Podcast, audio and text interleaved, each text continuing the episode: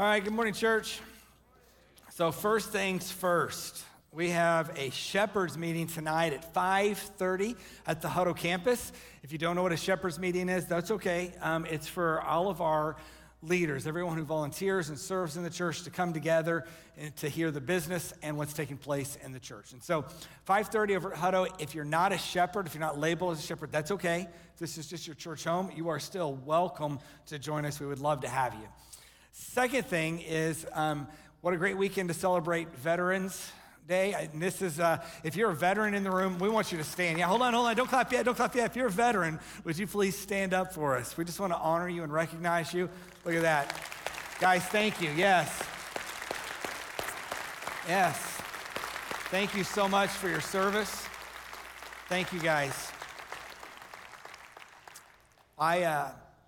We do not recognize our veterans, our first responders, our law officers enough. We should probably do it every single week, but we are doing it this week, and thank you for everything that you've done. And I know that you made sacrifices in your family, and today we sit here under the protection that you guys have laid down for us in one way or another, so we thank you.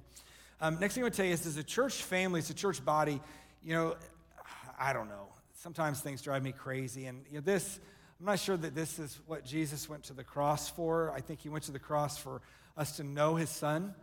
I mean, to know who he is as the son. I think he went to the cross in order that we would function as believers, loving one another, caring for one another, meeting each other's needs.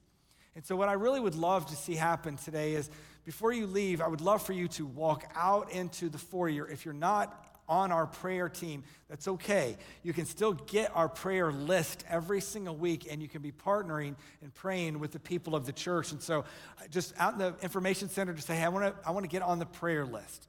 You might say, I want to pray for the prayer list, because we want to be praying as a body, and that's part of the function of the church that is so missed today, because we come in out of the parking lot, and then we get our coffee, we come in, and then we scatter. But we are a church family, and when one person hurts, we should all hurt. When one person is suffering, we all suffer. And that's sort of lost in our culture today. It's just lost. And so I want us to function that way. And you know, we have one of our church members, Heidi Hidalgo, Heidi and Jose, they're an incredible family. But she just had part of her lung was removed. And my wife was talking to her daughter and saying, how's she doing? She's like, well, she's doing okay, except for when she gets up and tries to walk around. And my wife had great counsel. She said, well, tell her to stop walking around then. I thought that's pretty funny. So Heidi, if you're listening, stop walking around. But I think that I want us as a family to know what each other are going through. And that's one way you can stay connected and we can stay on mission together. So prayer and the prayer team, would you please be on that list and be faithful every week. All right, we're going to be in Genesis 45.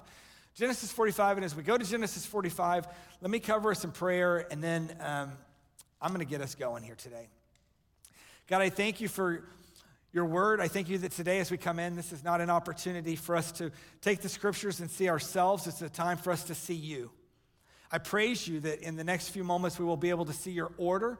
We'll be able to see the way you have worked through the Hebrew people, through the Israelites. And Lord, I just ask that as we see this, it will reveal to us the truth that you are a God of order and that you are a God that saves. And so Lord, speak to us through the power of your Holy Spirit. In Jesus' name, everybody in the house said, amen, amen, amen. Okay, Genesis 45, if we pick up in Genesis chapter 45, verse 1, before I pick up there, I want to address the fact that we are going to be looking at the order of God. And this is, honestly, it's called ordered revelation. And this means the way that things are revealed to us and the order in which they are revealed to us. Genesis, from start to finish, is telling a story. And I believe that today we are able to stack one block on top of another. And if you've been in the study, you're going to see some things. You'll be like, oh, I remember that. I remember that. Oh, I remember that.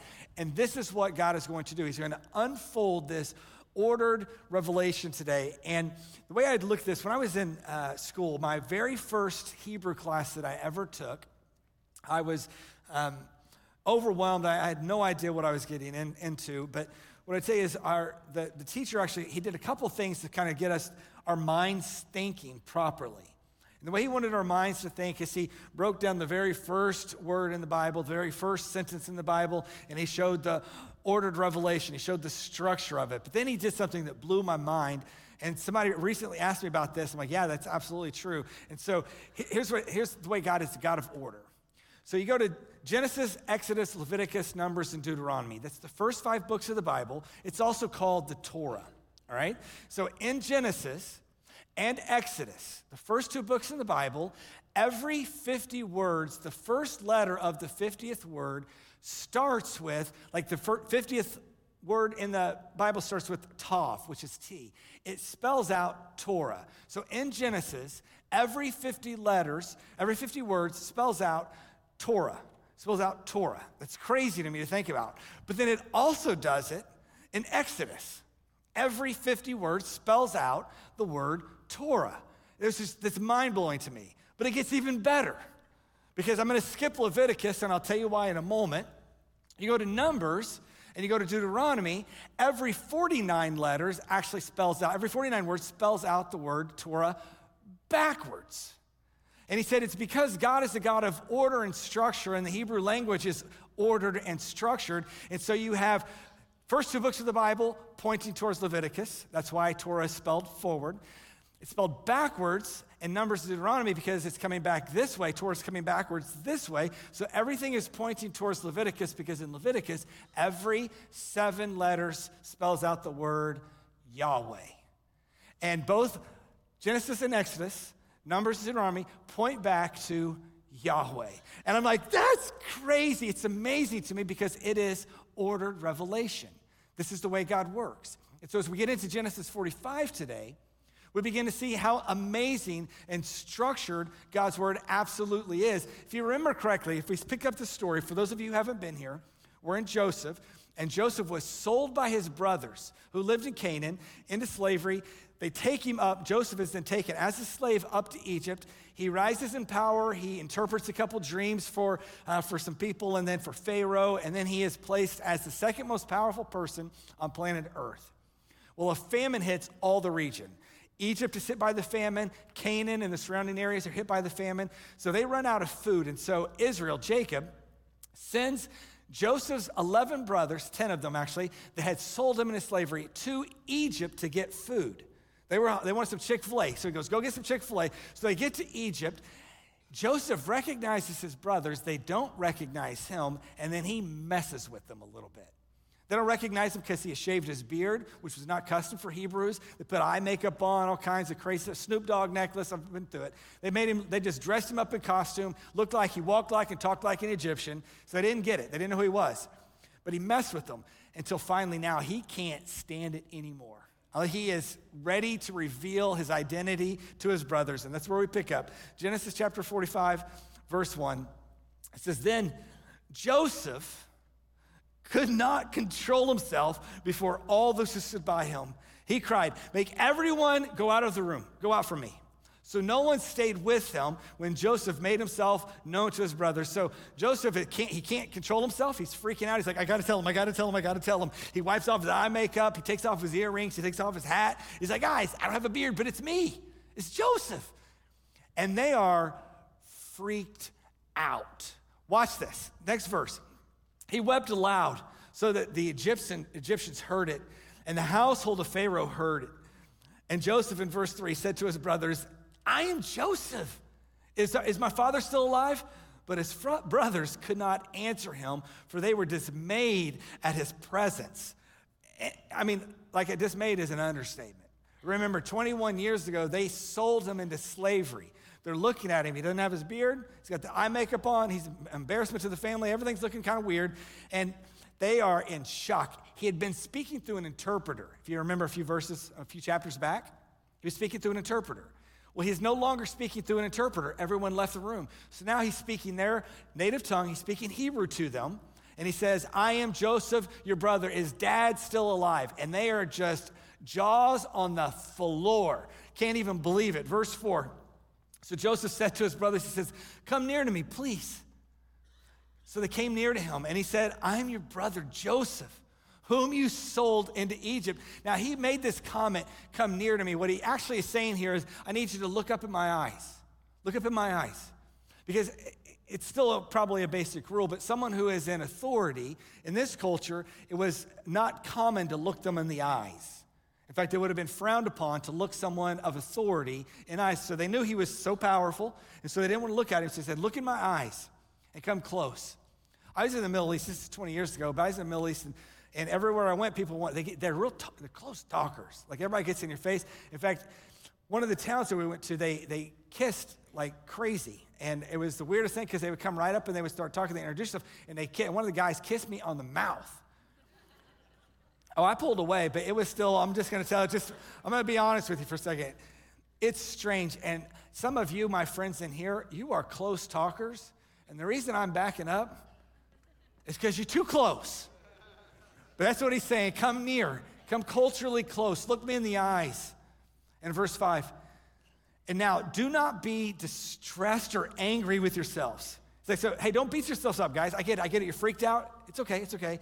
Because you sold me here, for God sent me before you to preserve life. Now, this is so good.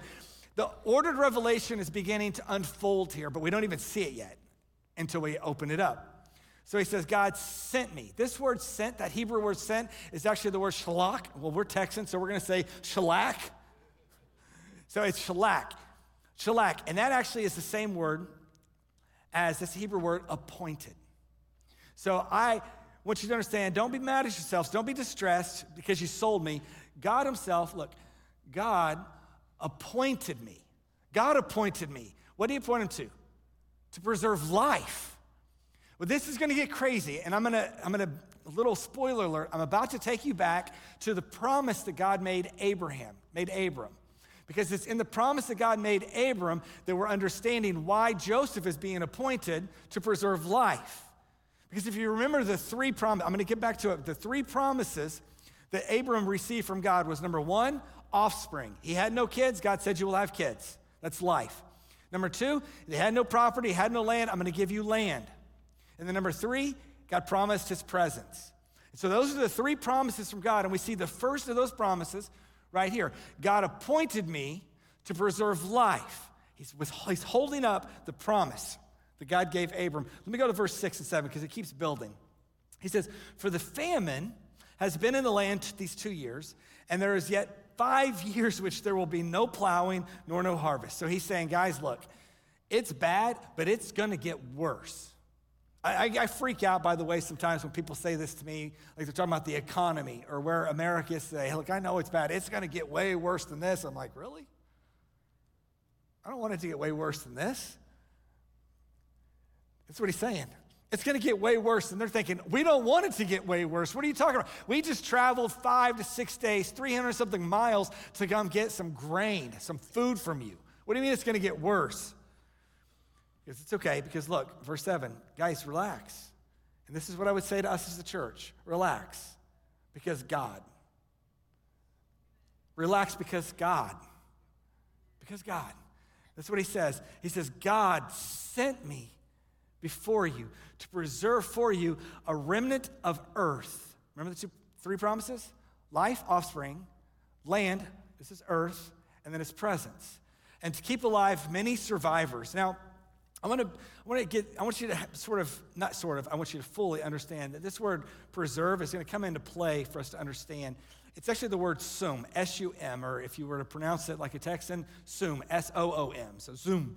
And this word preserve, sum, is going to show back up in the carrying and bearing of the name of God himself.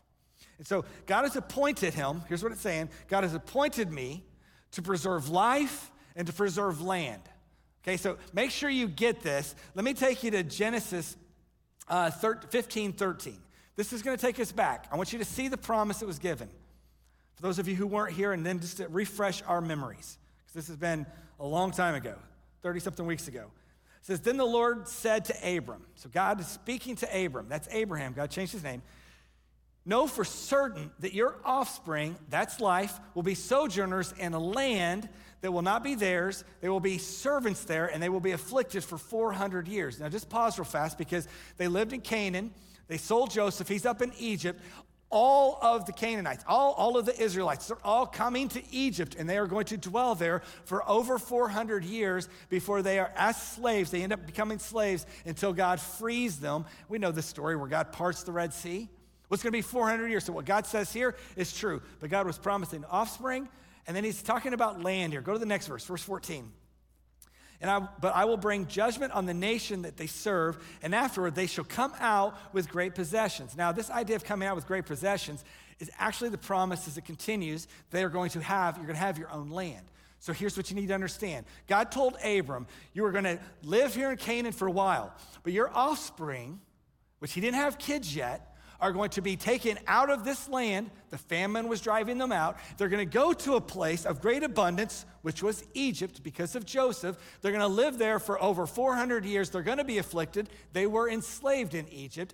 And then they are going to be free to come back to the land that I'm promising you. This is what Abram was promised by God. And so when Joseph says to his brothers, God appointed me to preserve life, that's the offspring, and a remnant of land. He's saying, God is allowing me to carry his promise. Okay, I don't think you get the weight of it, so let me take you one step further. In Exodus chapter 20, verse 7, you guys all know this. The Ten Commandments. In Exodus 19, God had told the Hebrew people, I am claiming you as my people.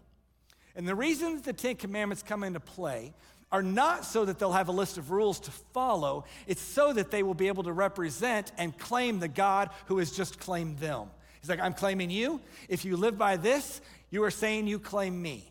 So the Ten Commandments were God's claim on his people. And in claiming his people, he said it this way. You guys all know this, and you've heard this before. You shall not take the name of the Lord your God in vain.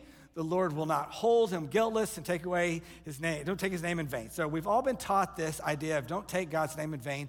And you've heard it from the context of don't say a cuss word. Don't use his name in a negative way. I've actually taught this in the past because I believe this. Not to use the Lord's name in vain means for your own benefit. And so that's why I never let my kids, I don't like it. I cringe a little bit when I hear people say, oh my, and they fill in the blank.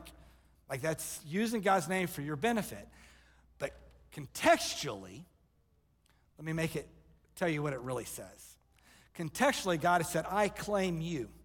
And so when he says here, you shall not take, this word take, and then he says, the name, the Lord your God, what he's ultimately said here, go to the next slide for me. The word take is actually the word carry or hold. It's the word NASA, which I called it when I was learning this, and this is how I remember it. It's NASA, because you take off in NASA. Right? NASA takes off. So that's just an easy way to remember that. So NASA means take or carry. And then sim is name. So do not carry my name in a way that is not claiming I am your God. See, the thing is I think some of you don't cuss and take the Lord's name in vain, but you do not carry his name as if you claim him in your day-to-day life. And this is what this is commanding.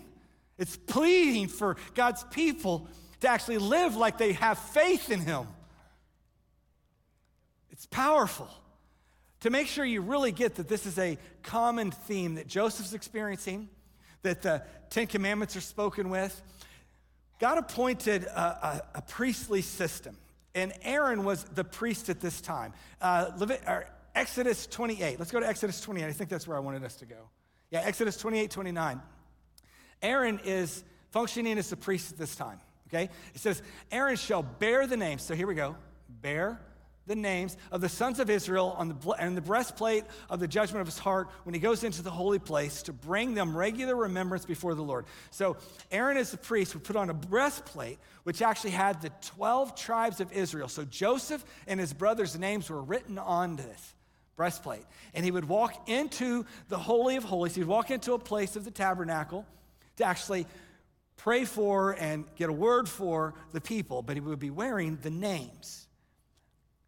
Okay, I want you to see this because this is the exact same command that's given in Exodus 27, bear the names. So go to the slide for me again. So bear, carry, take, it is the exact same word in the Hebrew Bible. You can look it up yourself, NASA. You shall bear the name. Aaron will bear the name. He is going to carry the name of the tribes everywhere he goes. But when he enters the presence of God, he will carry the names of the tribes with him. And so when God says that we shall not take his name in vain, he's like, you're going to bear my name, carry my name everywhere you go. So those of us in this room who believe that Jesus went to Calvary's cross, was placed in a borrowed tomb. 3 days later, he resurrected, and we have proclaimed and staked our faith and our eternity on that hope, and we have repented of our sins and called upon the name Jesus. You bear the name of God. The Bible says you are an image bearer. And so understanding this, there's a responsibility for us not to be wackadoodles. There's a responsibility for us to understand that God is a God of order. And he spoke and he did and he shared and he opened these platforms so that we would be able to walk with him. And in this particular case, come back down with me to Genesis 45:8 now. Joseph's still speaking, his brother's jaw still on the floor. They're shocked. He's speaking Hebrew. They're still ashamed that they sold him into slavery. He says, so guys, it was not you. Why are you so vain? It wasn't you that sent me. But God has ordained and appointed me to bear and carry his name in order that his presence, in order that his people, in order that land would be preserved. Joseph understood his calling. There are a lot of Christians today in this room and in this world who do not have a grip on their calling. You are not called to come in here on Sunday mornings and stare at me and just nod your head. You are called to be the light of the earth. You are called to be the hands and the feet, ambassadors of a holy and righteous God. And so I am not trying to guilt anybody. I'm just telling you that you claim Jesus. You bear his name everywhere you go. And then for us to be on mission, for us to be relentless for the gospel, it means that we are relentlessly loving people, relentlessly serving people. It means that we are all out on this thing that we call Christianity. We're all in. There is no part way in, part way out. We're all in. And when you're not all in, I know this to be fact because I deal with all of my friends in this room and those listening online. You find places of misery. When you're not all in, you find complete and utter misery. That's what awaits you because you're bearing a name. God said, don't take my name and not bear it well. Do not make a vow to me and not keep it. In fact, God says it's better to not make a vow than to make a vow and not keep it. Utter misery. It's like God has put me in this place. He has made me father to Pharaoh. And the Lord has given me the rule of all the land of Egypt. This is God's work. This is not you guys. Verse 9, hurry, go and tell my father and say to him, thus says your son Joseph, God made me Lord of all of Egypt. Come down to me and do not tarry, and you shall dwell in the land of Goshen. And you shall bear my name. That's not what it says. It says you shall be near me, and your children and your children's children and your flocks, your herds, and all that you have. So Joseph's saying, go get dad, go get your kids, go get your cattle, go get your friends, go get your relatives, go get everybody from Canaan. There's no food there. Come down to Egypt. I'm going to put you guys in a great town. You are going to live in Round Rock. You're going to live in Goshen. And what's funny about this, not funny, but what's crazy is, so 400 years of time is going to elapse. It's going to pass. And it's going to be time for the Hebrew people to actually leave slavery, which the Egyptians take them as slaves, and they're going to leave. And when they're leaving, we actually hear in the book of Exodus that the Hebrew people, the Israelites, dwell in the land of Goshen. So the land that Joseph is going to give them here, 400 years from now in history, this is still where they're at and where they're plucked up out of to be freed from Pharaoh's rule of thumb. Is that crazy? Still there. Okay, let me tell you one more thing. You guys don't like that, so let me try a little bit harder. So the Nile River actually broke off it kind of spreads out into a delta. These five things sort of span out. This land was perfect for shepherds. And that is where the land of Goshen was, so that once the Nile filled back up for 400 years, they had plenty of water. They could water their crops. They could feed their animals. They could feed the shepherds. It's still not working for you. Okay. I could keep going, but I'm going to stop there. I'm not going to win your approval. That's fine. Verse 11, There I will provide for you. So he has said, God sent me, God pointed me to protect life, which offspring, and land. Those are the two promises. The other promise was his presence. And now he's saying, and I will. This is the same word. And if you ever heard the pastor over at our Hutto campus teach, he pounded this for months. The I will, the I will, the I will, the I will. Because this was God's promise and this was a representation of his presence. And so when you begin to find yourself in this moment, this I will is his presence. So people, offspring, land, and his presence have all been now carried by Joseph, and he's going to bear them because he's bearing the name of God. He is doing the work of God. And he says, for there are yet 5 years of famine to come, so that you and your household and all that you have do not come in poverty. So you guys aren't coming in poverty. Like, you're coming, and I'm going to take care of you. Verse 12. And now your eyes see, the eyes of my brother Benjamin, he sees that it is my mouth that speaks to you. There's Jaw still on the floor. Don't forget the opening scene. Jaw still on the floor. You must tell my father of all of my honor in Egypt, and that you have seen, and that you've seen me, other than you've seen, hurry and bring my father down here. Then he fell upon his brother Benjamin's neck and wept, and Benjamin wept upon his neck. And he kissed all his brothers and wept upon them. After that, his brothers talked to him.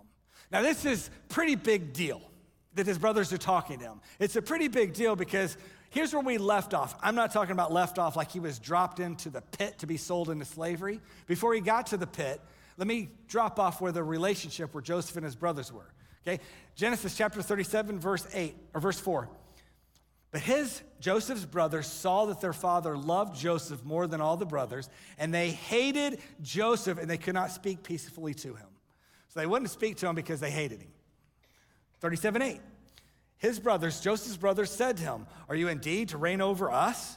Or are we indeed to you were going to rule over us? So they hated him being Joseph. They hated him. They couldn't even speak words to him.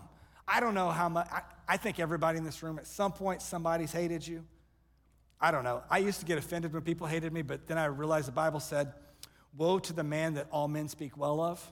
So if everybody spoke well of me, that means that I'm probably not, well, I won't say that. Here's what I'll tell you. I'll tell you the story. So I was actually, so talking about being hated, I was hated so bad by somebody once that our preschool is phenomenal, right? So we got a preschool and we got an academy, both here in Round Rock and Hutto. And so make sure that your neighbors, everybody knows about this, but our academy is awesome. Within the year, do graduation. And so I came up to pray at a graduation, and a family that had been in our church, actually a big part of our church, they hated me so bad. I got up to pray, and they walked out while I was praying. Like, you got to hate somebody to walk out in the middle of praying over kindergartners. Like, that's a whole nother level, right? Joseph has experienced this. And now he's talking 21 years of catching up. 21 years they've been separated. They've hated, and now they're catching up. Verse 16, when the report was heard in Pharaoh's house, Joseph's brothers have come in, it pleased Pharaoh and his servants. And Pharaoh said to Joseph, say to your brothers, do this and load your beasts and go back to the land of Canaan. I once was being taught this, by the way. And someone said that word beast meant dinosaurs. And it was proof that there were dinosaurs. They used this verse. I don't know. And take your father, verse 18, and your household and come to me, and I will give you the best of the land of Egypt, so that you shall eat of the fat of the land. And you, Joseph, are commanded to say to this, take wagons from the land of Egypt for your little ones, for your wives, and bring your father and come. Have no concern for your goods, for the best of the land of Egypt is all yours. So he's like, everything we have is all yours. It's all yours, everything. Well, what we have watched and witnessed here is we've watched forgiveness at a high capacity, right? We've watched now generosity at a high capacity, and we're watching reconciliation at a high capacity. And these would be the three typical ways that this Bible study would be taught. Here's what this passage teaches us about us. You can forgive.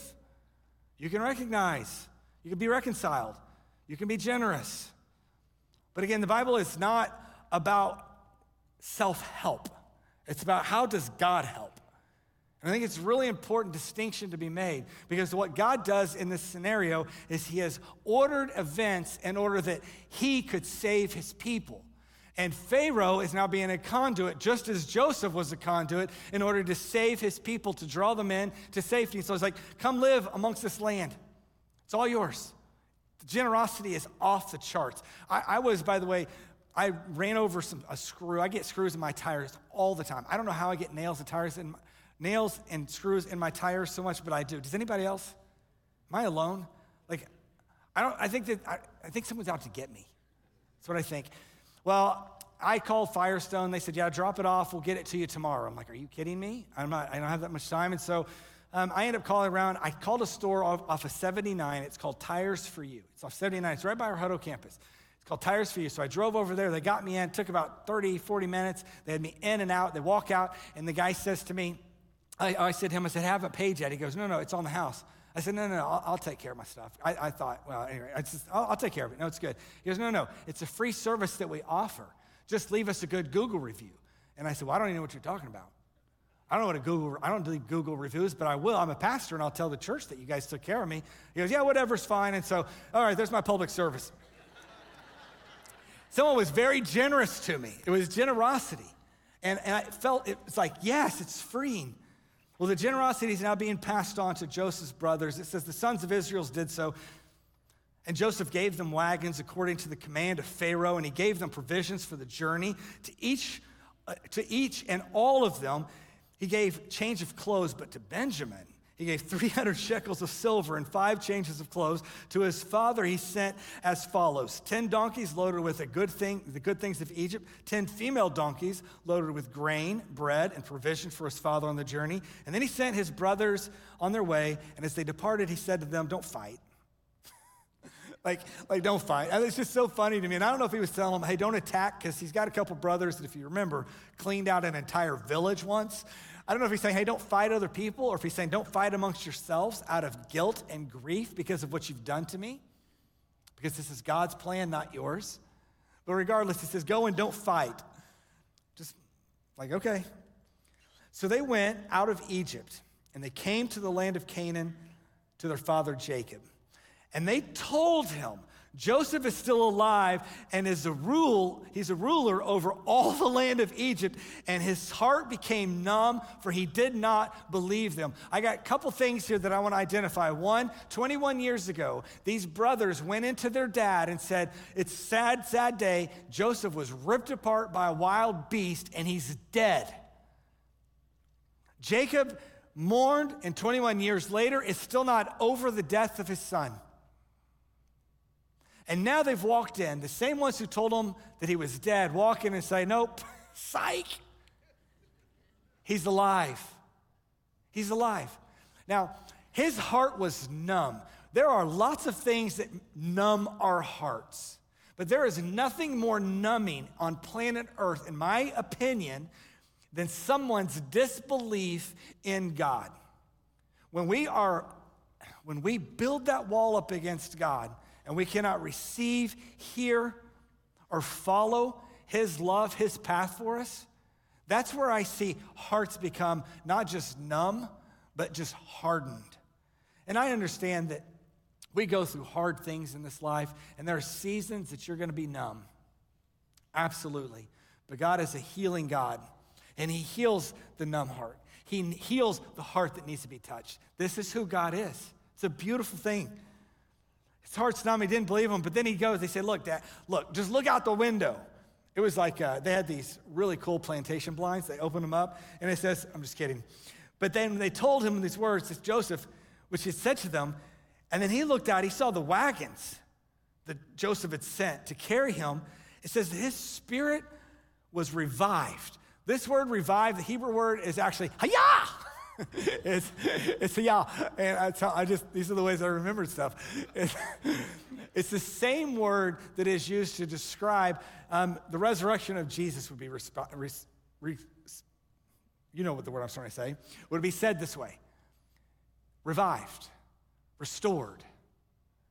And so this is like a whole new transformation. A whole new life, a whole new outlook is now in front of Jacob. He was in his home thinking, my kids are gonna starve, I'm gonna starve. He's sending them off for food. He's pretty sure his first son, Joseph, is dead. He's pretty sure Benjamin's not gonna make it back either because they're gonna kill him, so he'll be even more miserable. He thinks his life is over and everything is done. He's ready just to cash in his chips. Then it says, yeah. He was revived. And in this revival of spirit, it says, Israel said in verse 28, it is enough. Joseph, my son, is alive. That is enough to stir me. That is enough to get me up off my rear end. It is enough to get me to go see him before he dies. That is enough. I wish sometimes just hearing that the son who went to the cross for you, went to the grave for you, that the son was alive was enough to get us off our tushes. But this moment here, I'm gonna go see him before I die. I'd love to end this passage saying, what are you gonna do before you die? Are you gonna give your life to Jesus before you die? There's all kinds of stuff I wanna say. But I can't steal from the order that's put together here. My wife and I took our kids to Disney World years ago, and she put an agenda together. And as she put this agenda together, it was so organized, so detailed. Like, I had bathroom breaks. But we saw all the parks. But it was very detailed and it was ordered. And I was able to experience everything I was supposed to experience.